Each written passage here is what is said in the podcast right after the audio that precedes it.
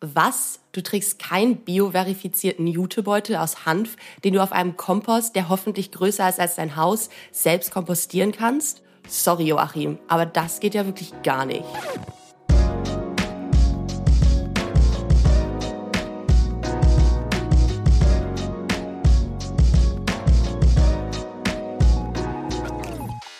Er ist endlich da. Er ist fresh, er ist cool und er kann alles sein, was du gerne willst. Nein, ich rede nicht von dem perfekten Partner, sondern von was viel Besseren. Den Koro Podcast. Mein Name ist Julia und die Welt wirft viele Fragen für mich auf. Diesen Fragen und auch Mythen möchte ich super gerne zusammen mit euch auf den Grund gehen und zwar mit diesem Podcast. Dazu haben wir verschiedene Experten, die hoffentlich ein bisschen Licht ins Dunkeln bringen. In unserer ersten Folge, also sozusagen unserer Premiere, haben wir uns einem Thema zugewandt, was super interessant ist und was wirklich momentan in aller Munde ist und womit sich Coro natürlich auch umfassend auseinandergesetzt hat. Und dieses Thema ist Verpackungen. Können Europäer eigentlich mit ihrem Zero Waste Hype die Weltmeere retten? Und warum sind Papiertüten in den Supermärkten vielleicht die schlechtere Alternative als die verhassten Plastiktüten, die wir früher als Schlitten benutzt haben? Mit all diesen Fragen und noch mehr durfte Piran den Verpackungsexperten Carsten Schröder bombardieren und hat sehr aufschlussreiche Antworten erhalten. Aber hört doch selbst, Ohrenspitzen und auf geht's ins Koro Podcast Abenteuer. Ja, willkommen im ersten Koro-Podcast. Ähm, wir haben hier einen Gast, ähm, Herrn Carsten Schröder von der Innoform Coaching. Ähm, ja, freut uns, dass es geklappt hat und vielleicht können Sie kurz erzählen, ähm, was ist denn eigentlich Innoform und was machen Sie denn eigentlich?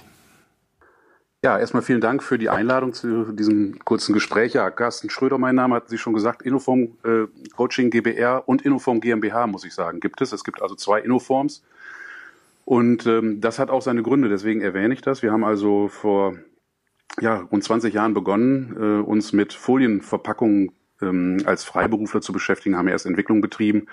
Und äh, das ist eigentlich gescheitert, äh, weil irgendwann die Unternehmen uns keine Aufträge mehr gegeben haben. Und wir haben aber immer wieder Anfragen gekriegt, äh, Folienprüfungen durchzuführen, Verpackungsprüfungen durchzuführen. Und äh, weil wir da auch eine Neigung haben, haben wir einfach dann ein äh, Verpackungslabor gegründet das war so um die Jahre 2000, 2001. Und mhm. um für dieses Verpackungslabor dann tatsächlich Reklame zu machen, äh, und das war ein Tipp vom Unternehmensberater, auf die ja immer so viel geschimpft wird, haben wir dann eine Coaching, eine vom Coaching GBR gegründet, um eben Seminare anzubieten für diesen Bereich Folienverpackung, weil wir damals schon festgestellt haben, dass da ein wahnsinniger Wissensdurst besteht und relativ wenig Fachwissen vorhanden ist, wahrscheinlich auch, weil es wenig Studiengänge gab. Mhm. Und so haben wir also versucht, über diese Seminare und Tagungen, die wir ja bis heute veranstalten, ein bisschen auch die Marke Innoform zu platzieren und auch eben äh, unser Labor damit zu promoten, ehrlicherweise. So ist das eigentlich mal entstanden. Spannend, cool. ähm, ja, vielleicht erzählen erzähl wir kurz mal bei uns, ähm, wir haben uns ja bei Coro relativ viel mit Verpackungen und Verpackungslösungen beschäftigt. Da gibt's ja gerade mhm. einen riesen Hype, was so Zero Waste angeht. Jeder versucht Plastik da zu sparen, wo er kann. Und ähm, tatsächlich wird das heutzutage schon ziemlich verteufelt. Man sieht diese Weltmeere voll mit Plastik und ähm, die Leute überlegen sich, wie kann man das lösen, wie kann man das besser machen. Ähm, wir haben einfach mal ein paar Fragen für Sie mitgebracht und die erste Frage, ich fange direkt mal an, ist, wer ist denn eigentlich in der Bringschuld, eine bessere Wiederverwertung für diesen Verpackungsmüll zu liefern? Ist es der Produzent, der Verbraucher, die Recyclinghöfe oder die Regierung? Ja, damit sprechen Sie natürlich eine ganz, ganz zentrale Frage an, um die sich natürlich im Moment auch sehr viel dreht. Ähm, wenn das so einfach zu beantworten wäre, ähm, wäre das sicherlich schon beantwortet. Also ich sehe das eigentlich noch ein bisschen differenzierter. Ich glaube, wir machen schon eine ganze Menge im Verpackungsbereich und wir haben ja so ein Kunststoff-Bashing eigentlich so ein bisschen in der, in der Medienwelt auch. Mhm. Ähm, ob das zu Recht ist oder zu Unrecht, wollen wir mal dahingestellt sein. Gott sei Dank sind die meisten Lebensmittelverpackungsmaterialien ja ungiftig. Deswegen mhm. kann man ja überhaupt zum Beispiel Lebensmittel darin verpacken. Die sind ja inert, äh, haben aber natürlich alle Kunststoffe den Nachteil, dass sie eben nicht von alleine wieder verschwinden von unserem Globus, zumindest nicht in, äh, in, in absehbarer Zeit. Das dauert ja immer ein paar hundert Jahre, bis dann so ein Kunststoff tatsächlich wieder irgendwie zerfällt.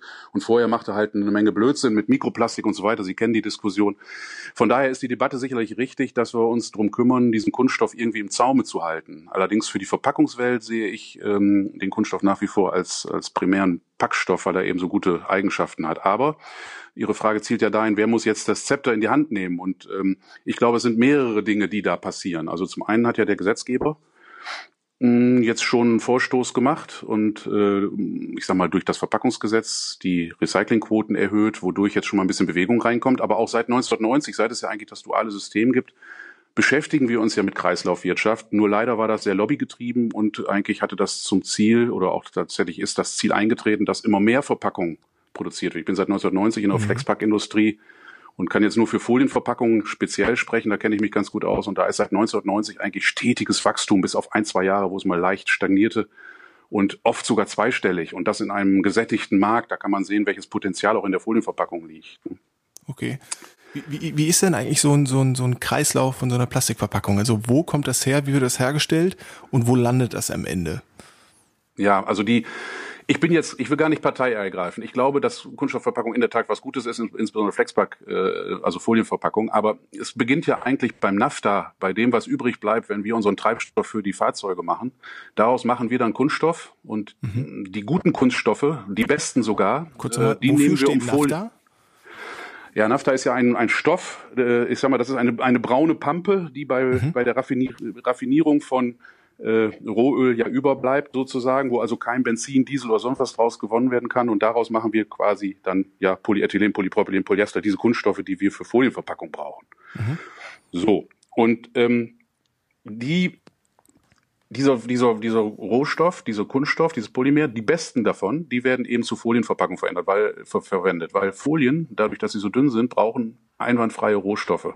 Mhm. Das ist ein Vorteil und Nachteil gleichermaßen. Das macht es schwierig, auch in Folienmaterialien irgendwelche Streckmittel einzubauen, die dann vielleicht das Ganze billiger machen, Früher gab es mal Calciumcarbonat zum Beispiel, was da zugegeben wurde, um weniger Polymer zu verwenden und mehr billigen Rohstoff. Das funktioniert bei Folien nur begrenzt, weil die eben so dünn sind, brauchen die eine hohe Festigkeit und brauchen eben die besten Rohstoffe. So dass man eigentlich sagen kann, das, was wir für Lebensmittelverpackungen nehmen, könnte man fast sagen, ist ein, ist der beste Kunststoff, den wir haben.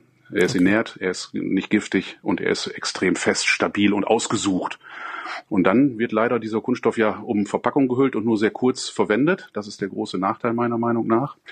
Und äh, dann äh, gelangt er irgendwie in die Umwelt über Umwege, wie auch immer. Äh, entweder, wenn wir Glück haben, über das duale System, wird also eingesammelt nach dem Verbrauch, über, bei uns in Deutschland über die gelbe Tonne, gelben Säcke, wie auch immer. Und davon wird dann ein großer Teil ja, man sagt ja schön, thermisch verwertet und ein kleiner Teil wird tatsächlich recycelt. Okay, das heißt, thermisch verwertet heißt, der wird verbrannt. Verbrannt, genau. Das heißt, er zerfällt dann in CO2 und H2O. Sozusagen. Okay. Mhm.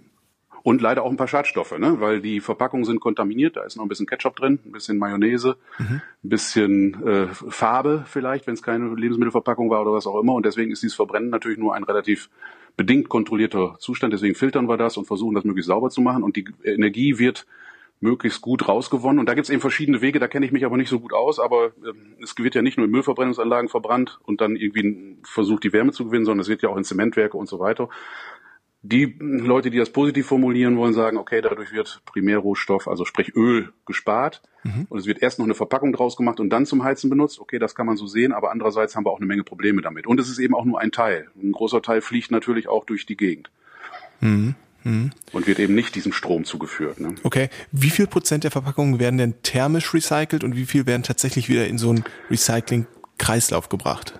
Ja, da erwischen Sie mich jetzt nicht gerade auf meinem Spezialgebiet, aber es ist der größte Teil, der thermisch verwertet wird, wenn es mhm. denn gesammelt wird. Ich bin gerade vor ein paar Wochen nochmal wieder bei so einem Recyclingbetrieb gewesen, im Hörstel vom Grünen Punkt, die sich mit Polypropylen-Recycling beschäftigen und die sagen, wir kriegen eigentlich nur das Schönste vom Schönen hier. Und wenn man das Schönste vom Schönen sieht, dann möchte man das eigentlich gar nicht mehr für Verpackung oder für Kunststoffe verwenden. Das stinkt, das ist schmutzig das ist kontaminiert mit Nicht-Polypropylen. Ne? Also dieses ganze Recycling ist ein Problem. Wenn man das jetzt einfach in, dem, in die Müllverbrennung gibt, äh, bleibt nachher ein Sediment irgendwie über und ein Haufen äh, kontaminierter Gips vom Filtern und äh, der wird dann irgendwie entsorgt. Also das ist natürlich der einfachere Weg. Nur dieses Recycling ist ja das, was der Gesetzgeber jetzt will. Aber ich kann die Prozentage nicht, nicht sagen, wirklich im Moment. Okay, verstanden. Okay, ähm, wir haben uns ja auch so ein bisschen damit beschäftigt, weil gr grundsätzlich, man nimmt ja irgendwie mhm. CO2-Verbindungen aus dem, aus der Erde, aus Öl und mhm. ähm, macht dann diese Verpackung draus und irgendwann wird das thermisch recycelt. Im besten Fall, wenn das jetzt nicht in die Umwelt gerät, wenn man das wirklich genau. in die gelbe Tonne schmeißt und wird dann irgendwann verbrannt. Das heißt irgendwie, man nimmt CO2 aus der Erde und pustet es so ein bisschen in die Luft. So. Ja. Ähm, das heißt sozusagen im nächsten Schritt haben wir uns überlegt, ähm, gut, wie kann man das irgendwie kompensieren und sind dann auf dieses, mhm. ähm, ja, auf dieses CO2, auf den Begriff von CO2 Capture gekommen. Ähm, mhm. Das heißt, das CO2, was wir aus dem Boden eigentlich nehmen, wieder zu recyceln und wieder irgendwie in Kohlenstoffverbindungen, ja. in feste Kohlenstoffverbindungen zu, zu binden. Ähm, wie, wie stehen Sie denn dazu oder was, was können Sie da als Experte irgendwie zu sagen? Also ich bin immer dafür, äh, Kohlenstoff, äh, CO2-Bilanzen äh, zu machen. Das ist ein Ansatz, der uns ja überhaupt erstmal hilft, das Ganze greifbar zu machen und mhm. überhaupt erstmal Zahlen, Daten, Fakten in die Hände zu bekommen, damit wir wissen, worüber wir reden. Und von den Konferenzen, die wir eben unter anderem organisieren, höre ich immer wieder von, von Leuten, die sich da tagtäglich mit beschäftigen, dass die Menge, die an CO2 äh, gespart wird durch Kunststoffverpackung, jetzt speziell für Lebensmittel, ist viel, viel größer als das CO2, was wir dafür verbrauchen. Und das lässt den Schluss zu, meiner Meinung nach, dass wir vielleicht am falschen Ende operieren, mhm. dass wir sagen, okay, jetzt wollen wir dieses bisschen Folienverpackung noch CO2-neutral machen, obwohl wir uns eigentlich nicht beim Lebensmittel ausreichend bisher um die CO2-Bilanz äh, kümmern. Transport und so weiter lasse ich mal außen vor, das kommt ja auch noch hinzu. Also die Verpackung hat ja nur einen relativ kleinen Anteil an dieser CO2-Emission von Lebensmitteln, von verpackten Lebensmitteln, wenn man es so mal so sagen will. Mm, der Schutzwirkung und das, was wir an CO2 dadurch sparen, dass wir die Lebensmittelform vor Derb schützen, ist sicherlich viel, viel größer. Das heißt, wenn wir auf Kunststoffe verzichten wollten, würde das zu viel mehr CO2 und Hunger wohlmöglich äh, in der Welt führen. Mm, Kunststoffe ähm, sollte man dennoch äh, versuchen, natürlich so wenig wie möglich äh, einzusetzen, aber nicht aus Gründen des CO2-Einsparens, meiner Meinung nach. Wenn man das denn dann mit CO2-Zertifikaten äh, kompensieren will, tut man was Gutes, äh, aber ich glaube, das ist ein Tropfen auf den heißen Stein, um ehrlich zu sein. Okay, verstanden. Ähm, es gibt doch jetzt diese, diese relativ neuen oder halbneuen äh, Bioverpackungen oder bioabbaubaren Verpackungen. Ähm, wir mhm. haben uns so ein bisschen damit beschäftigt, kratzen aber sicher ein bisschen an der Oberfläche. Wie stehen Sie denn dazu oder kann, können Sie das Thema Bioverpackung vielleicht noch mal ein bisschen ganzheitlicher beleuchten? Ja, das Thema, wir haben gerade aufgehört mit der Konferenz, die wir fast 15 Jahre gemacht haben, Biopolymere für Folienverpackung, weil mhm. die Nachfrage eingeschlafen war was uns, äh, was wir sehr bedauern. Biopolymere unterscheidet man ja im Prinzip in zwei Gruppen. Das eine sind ja die biologisch abbaubaren, die Sie ja schon richtigerweise erwähnt haben. Das sind also Polymere, die sich unter bestimmten Bedingungen zersetzen und eben auch wieder in einen Kreislauf auf der Erde wieder eingebracht werden können. Das bekannteste Beispiel ist das Kompostieren, also kompostierbare Kunststoffe. Ähm, aber das Problem ist eben, wann soll der Kunststoff anfangen zu kompostieren? Natürlich noch nicht, wenn das Lebensmittel noch drin ist, sondern mhm. erst dann, wenn er im, im, Kompost ist. Deswegen braucht er gewisse Wärmebedingungen, äh, ja, Mikroben und so weiter. Ähm, die zweite Gruppe bei Biopolymeren sind ja die aus nachwachsenden Rohstoffen. Das wird leider immer vermischt und in einen Topf geworfen. Die haben aber eigentlich nichts damit zu tun mit den Bioabbaubaren, denn auch petrochemische petrochemisch hergestellte klassische Kunststoffe können bioabbaubar gestaltet werden. Mhm. Genauso können nachwachsende das natürlich auch, aber auch nachwachsende Rohstoffe können auch nicht biologisch abbaubar sein. Zum Beispiel gibt es ja nachwachsendes Polyester, das ist nicht biologisch abbaubar. Mhm. So, und das muss man erstmal trennen. Vom Was Prinzip ist denn nachwachsendes Polyester? Also ja, also ich sag mal, man versucht ja, also Polyester ist ja ein, ein Kunststoff, ne, der zum Beispiel für Flaschen verwendet wird, für Kunststoffflaschen. Mhm. Und äh, man kann diesen Rohstoff des Polyesters kann man eben auch aus Zucker gewinnen. Und mhm. dann ist das quasi ein nachwachsendes Polymer, wenn man so will. Okay. Ähm, aber diese Diskussion ist ja auch sehr strittig, weil man natürlich Anbaufläche braucht, um eben diese mhm. Zucker anzubauen, den man dann zu Kunststoff umwandelt, ähm, woraus man dann Kunststoffflaschen macht, die dann wiederum in der Natur nicht abbaubar sind. Ja. Also das ist die eine Gruppe der Biopolymere. Die andere Gruppe ist eben die, die abbaubar ist. Aber mhm. da ist nicht gesagt, dass die auch irgendwie biologisch sind, dass sie also nachwachsend sind oder so. Das muss es nicht zwingend so sein. Es gibt welche, PLA ist zum Beispiel, die sind beides, aber die sind auch relativ schwierig zu 100 Prozent zu verarbeiten. Das heißt, man mischt die in der Regel immer ab mit anderen Kunststoffen, damit man die A verarbeiten kann und damit sie B die richtigen Eigenschaften haben, um überhaupt eine Verpackung äh, werden zu können. Mhm. Mhm. Und, und wofür, wofür steht PLA, beziehungsweise wir, wir haben damit so ein bisschen experimentiert, haben die irgendwie mhm. mal eingekauft und geschaut, was da passiert. Ähm, mhm. Und da gibt's ja diese Problematik, dass das gar nicht in diesem normalen, in so einer Halbwertszeit von so einer Biotonne abgebaut wird oder kompostiert wird, dass die teilweise genau. auch noch aussortiert werden auf den Recyclinghöfen. Ja, also PLA heißt Polylactide Acid. Das ist ja also so ein Laktoseprodukt. Ich weiß, ich bin kein Chemiker in dem Sinne, äh, will ich jetzt nicht zu sehr einsteigen. Aber das Produkt ist ähm, eben auch nachwachsend und lässt sich äh, dann in industriellen Kompostieranlagen tatsächlich auch kompostieren. Aber äh, wir haben ja gar keinen Stoffstrom. Das heißt, wenn ich jetzt zu Hause mein Joghurt äh, esse, habe vielleicht einen PLA-Becher und obendrauf eine Polyester-Deckelfolie mit einer Barriereschicht vielleicht, was weiß ich. Dann habe ich schon mal zwei Materialien. Das eine müsste in die Biotonne, das andere nicht. Jetzt könnte man ja sagen, okay, wir machen die Verpackung aus einem Material, was dann in die Biotonne kommt. Aber woher, wie erkenne ich den Joghurtbecher, der in die Biotonne kommt? Mhm. Und wie unterscheide ich den von dem, der in den gelben Sack kommt? Wenn der einmal im gelben Sack ist, müsste ja dann nachher in der Sortieranlage dieses PLA aussortiert werden. Das funktioniert aber nicht. Das heißt, wenn der einmal in diesem Stoffstrom gelbe Sack ist, dieser Biokunststoff, der vielleicht kompostierbar wäre, würde ich den gar nicht wiederfinden. Mhm, mh. Der heißt, würde wahrscheinlich in der Polyester. Genau. Die werden nochmal sortiert und dann wird er irgendwie rausgepickt, aber weil er genauso aussieht wie jeder andere Joghurtbecher auch, erkennt den genau. einfach niemand. Genau. Mhm. Anders ist das zum Beispiel bei Produkten, die man sowieso tendenziell eher auf dem Kompost, auch vielleicht sogar zu Hause verwenden würde. Da könnte man ja denken, ja, dann nehmen wir da PLA, beispielsweise Teebeutel. Nun mhm. ist PLA nicht besonders thermisch resistent, funktioniert also nicht mit PLA. Aber angenommen, es würde funktionieren, dann würde man diesen Teebeutel vielleicht zu Hause aus dem Kompost werfen, hätte dann aber das Problem, dass das PLA unter normalen Home-Kompost-Bedingungen gar nicht kompostiert, weil die Temperaturen, die Rahmenbedingungen nicht passen. Man muss eine Industriekompostieranlage haben. Okay, was ist da der Unterschied? Also warum Industriekompostanlage? Warum kann ich das nicht auf meinem kleinen Komposthaufen zu Hause machen? Ja, man muss eine relativ lange Zeit, nach meinem Kenntnisstand, wie gesagt, äh, das ist das, was ich immer so von meinen Referenten höre. Man muss eine gewisse Zeit, äh, sechs, acht Wochen, muss man eine relativ hohe Temperatur haben und man muss bestimmte äh, mikrobiologische Rahmenbedingungen haben. Und die habe ich auf dem Home-Kompost nicht. Das ist ja ein ungeregelter Kompost. Wir, wir werfen einfach das, was wir glauben, was kompostiert, auf einen Haufen und wenden den vielleicht nochmal und geben nochmal ein bisschen Schnellkomposter darunter und dann hoffen wir, dass das alles zerfällt. Und das funktioniert bei PLA nicht, habe ich selbst gemacht. Im Selbstversuch nach zwei Jahren war die Folie noch einwandfrei. Also das hat zu Hause definitiv mhm. nicht funktioniert. Und deswegen gibt es ja auch so eine Norm zur Kompostierfähigkeit. Das ist eine europäische Norm, die wird immer wieder kritisiert, hat Jahre gebraucht, bis sie nur endlich genormt war.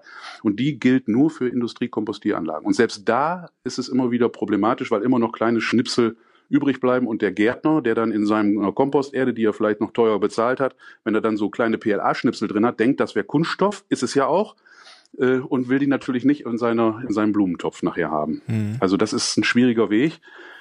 Hat sich bisher nicht so richtig durchgesetzt. Man arbeitet ja schon 20 Jahre oder länger dran. Ähm, dieses ganze Kompostieren übrigens hat die Fachhochschule Hannover sich intensiv mit beschäftigt, ist nicht günstiger energetisch und CO2-bilanztechnisch wie ein Recycling von einem klassischen Kunststoff. Okay.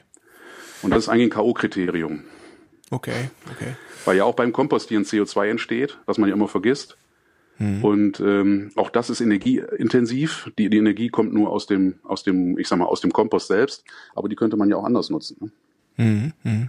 Ja, ich finde es immer sehr wichtig, dass man das irgendwie quantifiziert und wirklich mit Zahlen eigentlich ähm, genau. unterstützt und dann wirklich eine Bilanz zieht, was, was bringt wirklich was oder was bringt nichts. Genau. Ähm, wir haben uns auch relativ lange mit der Thematik beschäftigt. Wir waren ursprünglich bei diesen Zellophanbeuteln mit so einem Clip oben dran. Dann ja. haben wir die ähm. Haben wir von Kunden, kundenseitig viel Kritik bekommen, das sind irgendwie Plastikverpackungen, kann man da nicht was machen und haben mhm. die irgendwie kurzerhand umgestellt auf die Kraftpapier-Alu-PE-Verbundsbeutel. Mhm. Das ist natürlich kein Stück besser, ähm, nee. sieht aber nach außen hin immer ganz optisch aus, ansprechend ne? aus und irgendwie biologisch aus oder irgendwie abbaubar aus oder mhm. diesen Papier-Look. Ähm, aber das war natürlich keine Lösung. Und die Leute, die sich damit beschäftigen, die wissen das natürlich. Die Leute, mhm. ähm, die sich nicht damit beschäftigen, denen ist es auch egal, ob man irgendwie ein Zellophan oder ein Kraftpapier Alu-PE-Beutel nimmt. Und ähm, dann dachten wir, nee, das können wir nicht machen. Wir müssen da jetzt irgendwie umstellen ähm, mhm. und sind dann umgestellt auf ähm, sogenannte OPP-Beutel. Ähm, genau. Die haben genau. für uns relativ gut funktioniert, ähm, bis wir dann irgendwann festgestellt haben, die sind viel zu dünn und wir hatten diese 40 oder 50 μ OPP-Beutel.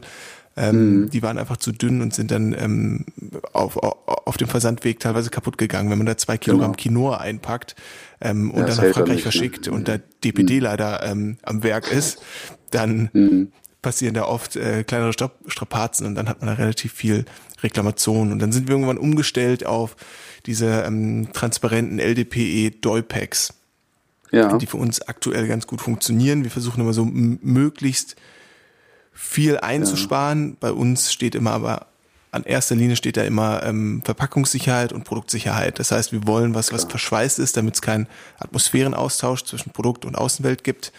Mhm. Ähm, und etwas, was irgendwie auch relativ convenient ist im Handling. Das heißt, wenn ich das Produkt habe und gerade ein Kilo oder zwei Kilo bestelle, mhm. ist es mhm. uns wichtig, dass es wieder verschließbar ist mit einem Zipper beispielsweise. Ansonsten wird die Ware relativ schnell schlecht. Mhm für uns noch spannend, wohin geht denn die Verpackungsindustrie? Sie sind ja vernetzt mit ähm, wichtigen Leuten, die in der Verpackungsindustrie ähm, sind, die der Forschung betreiben. Was sind so die neuesten Trends? Was passiert da aktuell? Ja, es gibt tatsächlich im Moment einen Hype äh, hinsichtlich Kreisläufe schließen. Das ist auch, äh, ich sag mal, dieses, dieses Schlagwort kann man eigentlich in die, über die gesamte Industrie, ja nicht nur über die Kunststoffindustrie im Moment stülpen. Das ist ein, nicht nur ein Medienhype, sondern auch wirklich ein gesellschaftlicher, europäischer, muss man sagen, Hype. Ähm, Spiele sprechen von einem globalen Hype, aber wenn ich mir so anschaue, was in den USA oder in Asien tatsächlich wirklich im Kreis geführt wird, ist das doch deutlich weniger noch, als was wir hier machen. Und wir machen es auch noch lange nicht gut. Also das ist ein Riesentrend, dass wir wirklich versuchen, Kreisläufe zu schließen. Wobei, und das hat ja Ihr Beispiel eben auch schön gezeigt, es unklar ist, wie man es am besten macht. Ist es jetzt besser, ein Papier-Alu-PE zu recyceln, das Papier da vielleicht abzulösen, das Aluminium wieder rauszuholen, das im Kreis zu führen? Oder ist es besser, den reinen Polyethylenbeutel zu nehmen und den nachher wieder zu recyceln und dafür aber vielleicht Stippen oder, oder eine, eine Vergrauung der Folie in Kauf zu nehmen und vielleicht keine Lebensmittelverpackung mehr draus machen zu können, sondern was anderes? Oder ist es tatsächlich besser, einen kompostierbaren Werkstoff zu nutzen? Es sind viele unbeantwortete äh, Fragen und da sehe ich einen riesigen Trend, dass man jetzt endlich äh, versucht, diese Fragen auch wissenschaftlich zu beantworten. Die Kunststoffindustrie ist ja eine im Vergleich relativ junge Industrie und insbesondere die Kunststoffverpackungsindustrie ist eine sehr junge Industrie und ich habe die jetzt in den letzten 30 Jahren eigentlich als sehr hemdsärmlich wahrgenommen. Es wird viel durch Trial and Error gezeigt. Wir selber betreiben ja jetzt nun schon seit äh, 17 Jahren, 18 Jahren ein äh, Folienprüflabor. Wir beschäftigen uns auch mit Permeationsmessungen und sowas, also auch Messungen, die die Dichtigkeit von Verpackungen beschreibt, um zu sehen, wie lange hält denn jetzt so ein Lebensmittel in so einer Verpackung. Und auf diesem Gebiet hat man sehr viel in den letzten 15, 20 Jahren an Erkenntnissen gewonnen. Jetzt weiß man, wie man eine Verpackung besonders gut macht. So, und jetzt sind wir eigentlich am Anfang. Wie macht man eigentlich eine Verpackung besonders klimaneutral, umweltneutral und äh, menschengefällig? Umwelt- und umfeldgerecht nennen wir das. Also was gefällt dem Verbraucher? Und was gefällt dem Produkt und was gefällt auch äh, letztendlich unserem Planeten. Denn es gibt ja diesen Planet B nicht, ne? das wissen wir ja alle. ja, sehr spannend. Ähm, was kann man denn, vielleicht noch als letzte Frage, was kann man denn eigentlich tun, um den Verbraucher über die Nachhaltigkeit seiner Verpackung aufzuklären? Jetzt Beispiel, man hat irgendwie einen Biobeutel, da steht Biobeutel drauf, das ähm, suggeriert direkt ein gutes Gefühl, um, aber wir haben jetzt ja irgendwie geklärt und gesehen, das ist nicht unbedingt besser. Was ist mhm. besser? Das muss man besser und ähm, detailreicher irgendwie beleuchten. Wie kann man dann irgendwie als ja als Marke, als äh, Produzent oder naja, in Verkehrbringer von Verpackungen die Nachhaltigkeit seiner Verpackung für einen Kunden besser kommunizieren? Ja, mein, mein Freund und Unternehmensberater, der mir damals den Tipp mit den Seminaren gegeben hat, äh, weswegen wir ja auch heute hier telefonieren, er hat sagt immer, man muss das Kind und vorstandsgerecht aufbereiten. Also man muss Schlagwörter finden, die jeder Verbraucher gut findet, mit, ich sag mal mit guten Assoziationen belegt und äh, die in der öffentlichen Kritik äh, positiv bewertet werden, grundsätzlich. So und da haben wir bei der Verpackung im Moment leider nichts. Für, es deutet sich an, dass wir so ein bisschen eine positive Belegung des Begriffs Recycling kriegen, der insgesamt sehr positiv im Moment wahrgenommen wird, auch vom Verbraucher. Und wenn, deswegen gehen heute auch schon einige Marken hin und bezeichnen ihr Produkt 100% recyclingfähig, also die Verpackung.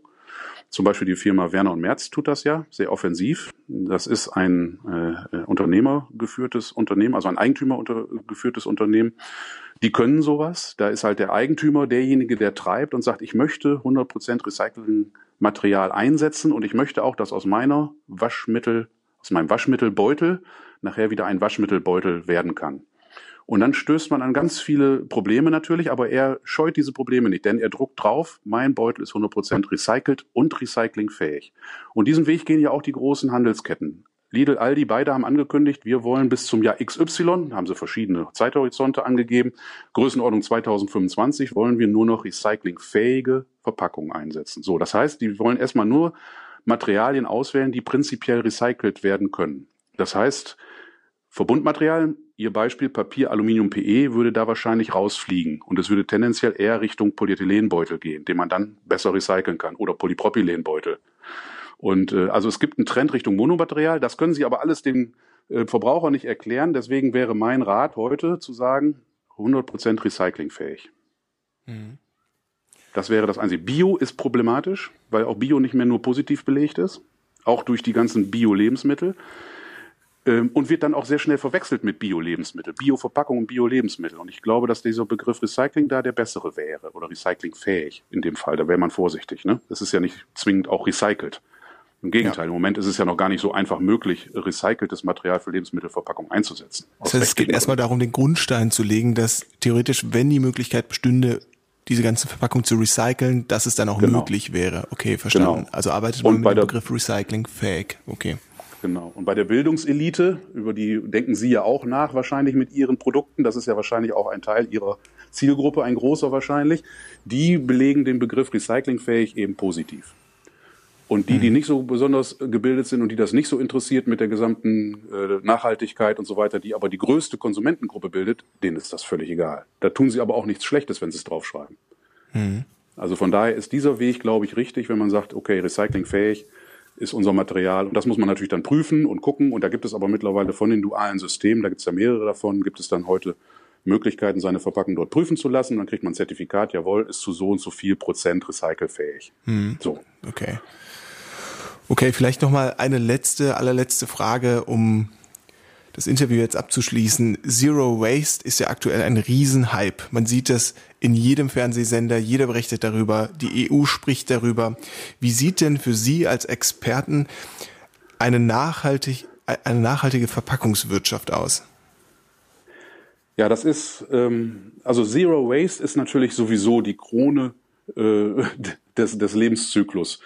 Ähm, Zero Waste ist eigentlich das, was ja die Verpackungsindustrie sowieso versucht anzustreben, in, in dem sie nämlich das Lebensmittel schützt. Allein diesen Waste, also den Lebensmittelmüll zu vermeiden. Dafür benutzen wir ja auch Verpackung, um Lebensmittel zu schützen letztlich. Die Lebensmittelverpackung ist davon bisher noch ausgenommen gewesen. Ich glaube, wir sind im Moment an dem Punkt, dass wir auch die Leben, auch die Kunststoffe und eben auch insbesondere die Verpackung ähm, auch als Müll aus unserem Gedächtnis streichen. Das ist kein Müll, das ist ein Wertstoff und das zeigt ja auch die Initiative von Lidl, die ja Tönsmeier, einen der großen Entsorger, gekauft haben und jetzt ihren Müll, Verpackungsmüll, wie gesagt, das Wort sollten wir eigentlich aus unserem Gedankengut streichen, jetzt selber verwenden wollen und das mit sehr großer Akribie, mit sehr viel äh, äh Kapital auch unter, äh, unterfüttern. Die wollen, man muss sich das auch mal vorstellen, äh, wir Verbraucher kaufen Verpackungen, die wir nicht haben wollen, bezahlen die auch und geben die dann den dualen Systemen kostenfrei sortiert zurück. Und da hat Lidl sich gedacht, bei einer Marge, wenn sie Lebensmittel verkaufen von vielleicht ein, zwei Prozent, wenn sie es gut machen, jetzt schenken die uns diese Verpackungsmaterialien, die einen hohen Wert haben. Ein Kilo äh, Kunststoff kostet ja deutlich über einen Euro.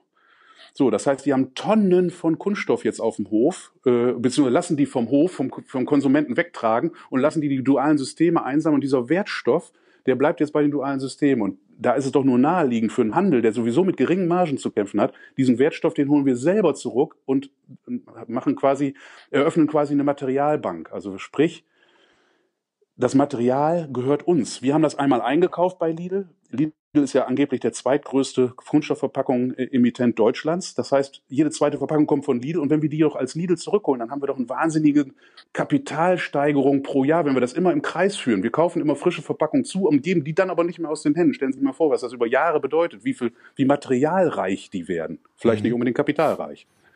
Das muss man da mal sehen. Aber es ist eine spannende Entwicklung. Ich glaube, da da geht's hin. Und das ist Zero Waste auch. Das heißt, auch, auch da, selbst beim Handel oder gerade beim Handel ist diese Idee Zero Waste sicherlich angekommen. Man will nichts mehr einfach nur deponieren. Übrigens gibt's ja gar keine Hausmülldeponien mehr in Deutschland, davon mal ganz abgesehen. Das wird ja sowieso nicht mehr gemacht. Wird ja entweder verbrannt oder verwertet oder was auch immer. Da ist ja auch der Ruf viel schlechter als das, was die Realität wirklich zeigt. Ja. Ähm, sehr, sehr spannend, muss ich sagen. Ähm, vor allem auch mal, um wirklich quantifizierte Seiten zu sehen und äh, die Seite zu sehen von, von, von Verpackungsexperten, weil was wir da sehen mm. in den Medien ist eigentlich nur dieses ganze Verpackungs- Bashing. Ja, Verpackungen genau. sind schlecht, Verpackungen sind schlecht. Aber das eigentliche Problem ist ja, dass man in Drittweltländern, Drittweltländern mhm. ähm, an der Küste, gerade in Meeresnähe, Tonnen von Plastikmüll deponiert und die dort wegwirft, da keine Sensibilisierung dafür da ist und dass dadurch genau. dann die Weltmeere verschmutzen. Wenn man in einem Hochindustrieland wie Deutschland ähm, dann aber auf das letzte Gramm Plastik verzichtet, wie groß ist da der Impact noch? Das ist eigentlich die Frage, die wir irgendwie uns, uns stellen und die, der, der wir irgendwie nachgehen wollen. Mhm. Ähm, weil mit Bildern ist das, ist, ist das natürlich immer sehr, sehr emotional. Ich sehe diese verschmutzten Weltmeere und sehe genau. am nächsten Tag Verpackungen in, im Regal und verbinde das direkt. Und das, das funktioniert, finde ich nicht. Da muss man quantifizierter rangehen. Ja, denke ich, denke ich auch. Und da, da fängt die Verpackungsindustrie, das muss man wirklich sagen, aber auch wirklich erst an. Ähm, es ging immer nur durch hoch, hatte ich ja geschildert, und äh, es ist nicht so, dass nichts gemacht wurde, aber ich sage mal, die anderen Anforderungen, das Lebensmittel noch länger im Regal zu halten, noch länger haltbar zu machen, die Sauerstoffdurchlässigkeit noch mehr zu senken und, und, und, die Keime noch mehr zu reduzieren. Daran hat man natürlich viel intensiver gearbeitet, als daran, äh, dieses bisschen Kunststoffverpackungen dann noch zu recyceln, weil man denkt, naja gut, äh, ich weiß nicht, ob Sie das kennen, dieses Beispiel, Denkstadt in Österreich hat ja ausgerechnet, wenn Sie ein ganzes Jahr auf alle Tragetaschen aus Kunststoff verzichten, mhm das sind so beim deutschen Bundesbürger sind das irgendwie 150, beim Spanier sind es irgendwie 400 oder so. Aber bleiben wir mal beim Deutschen. 150 Tragetaschen würde man im Jahr benutzen. Wir sind ja schon ganz, wir benutzen ja ganz wenig. So. Wenn man darauf verzichtet, dann darf man 15 Kilometer mehr Auto fahren. Das ist das CO2-Äquivalent. Das muss man sich mal überlegen. Ganzes Jahr muss man sich einschränken, um 15 Kilometer mehr Auto fahren zu dürfen. Fürs gleiche CO2. Ja. Da kann man doch besser auf die 15 Kilometer Autofahren verzichten und das mit dem E-Bike machen. Ja. Ja, so sehe ich exakt. das. Ne? Und, und deswegen hacken wir, trotzdem hacken wir aber immer auf der Tragetasche rum und machen eine Papiertragetasche rein, äh, in, in, in, die bringen wir in die Läden, die wir als Konsumenten dreimal so teuer bezahlen, die aber nur einen Weg hält, wenn's, aber auch nur, wenn es nicht regnet oder die Luftfeuchtigkeit nicht hoch genug ist. Wir müssten die theoretisch drei bis viermal benutzen, bis wir den Nutzen von einer einmal benutzten Polyethylentragetasche hätten. Aber mhm. wer benutzt eine Papiertragetasche viermal? Das hält die ja gar nicht aus. Ja. Ja. Und das, das hat dazu geführt, dass in den letzten zehn Jahren der Papierpreis sich verdoppelt hat. Boah. Nur sich alles mal reinziehen. Die Leute lachen sich natürlich alle tot, die jetzt noch eine Papiertragetaschenmaschine haben. Als ich 1990 anfing, haben wir ein paar Jahre später in der Firma, wo ich gearbeitet habe, die letzte Papiertragetasche durch eine Polyethylentragetasche ersetzt. Wir waren froh, dass wir sie nicht mehr machen durften. Kurz bevor mhm. ich dann da wegging, zehn Jahre später, haben die die erste wieder aufgestellt. So sind eben diese Zyklen. Das ist ein totaler Wahnsinn, was wir machen. Ja. Das ist aber gegen jeglichen Menschenverstand und umweltfreundlich ist das auch nicht. Ja. Aber alle glauben, Papier wäre besser als Kunststoff. Ja. Weil wir sie einfach in die Umwelt schmeißen und das dürfen wir nicht mehr machen. Ja, ja, ja. Ja, ganz interessant. Das ist spannend, kann man sich, spannend, kann man, man sich mit beschäftigen. Diesen Aspekt mit, ähm, gelangt das tatsächlich oder wie hoch ist die Wahrscheinlichkeit, dass eigentlich das in die freie, unkoordinierte, sage ich mal, Umwelt gelangt? Ja, genau. Wie hoch ist die Wahrscheinlichkeit, dass eben so eine Verpackung, die ich irgendwie in unserem Fall online bestelle, dass ich die wirklich mutwillig, ich sag genau. mal, mutwillig in den Park gehe und die dort irgendwo hinschmeiße. Genau. Ähm, das finde ich auch ganz spannend, ob man da nicht irgendwie in die Tiefe geht und irgendwie für bestimmte Verbrauchsprodukte ähm, so, so, so ein, ich weiß nicht, so eine, ein Standard oder eine Zahl oder sowas definiert. Coffee-to-go-Becher hat eine mhm. größere Wahrscheinlichkeit, dass er in der Umwelt landet. Eine Verpackung, genau. die ich online, die ich nach online bestelle, die werde ich mit meinem Hausmüll irgendwie entsorgen. Das heißt, die wird irgendwie entweder in die gelbe Tonne kommen, wenn ich es gut mache, oder wenn ich schlecht mache, in die schwarze Tonne kommen ähm, mhm. und wird dann aber letztendlich verbrannt und gelangt so nicht ungefiltert in die um Umwelt. Das finde ich eigentlich genau. sehr, sehr spannend, was da passiert. Äh, vielen Dank, Herr Schröder, für das ja. tolle Interview. Für uns sehr, sehr spannend auch mal zu sehen, wie Experten aus, dem, aus der Verpackungsindustrie darüber denken ähm, was da aktuell passiert. Ähm, wir sehen ja verschiedenste Trends und haben uns langsam dazu entwickelt oder dazu entschlossen, dass wir nicht jeden Trend mitmachen und dass wir das erstmal genau. beleuchten, bevor wir Dinge umsetzen. Deshalb super, super spannend, nochmal diese Sichtweise zu sehen. Ähm, ich hoffe, wir können äh, nochmal in naher Zukunft sprechen, ähm, gucken, wie sich der Markt irgendwie entwickelt. Ähm, aber sehr, sehr spannend. Also für uns auch sehr, sehr spannend, wie man so ein Thema offen kommuniziert an die Kundschaft, ähm, wie man das hm. irgendwie gut aufklärt, wie man nicht auf jeden Trendzug mit aufspringt, sondern wirklich guckt, genau. was ist denn eigentlich sinnvoll? Was ist denn eigentlich sinnvoll? wo steht für mich in der Prioritätenliste Produktsicherheit und Qualität und Haltbarkeit, äh, mhm. wo steht hier ähm, Recycelbarkeit, CO2-Emissionen, da sind ja super viele, ich sag mal, kleine Stakeholder in Anführungszeichen, mhm. die bei diesem Gedankenverpackungen oder bei dem Thema Verpackung mit, mitspielen und das ordentlich zu balancieren. Das ist äh, ein super komplexes Thema, sehr, sehr spannend. Genau. Vielen, vielen mhm. Dank. Ja, ich danke Ihnen. Vielleicht revanchieren wir uns mal mit einem Gegeninterview. Würde mich sehr freuen. Sehr gerne.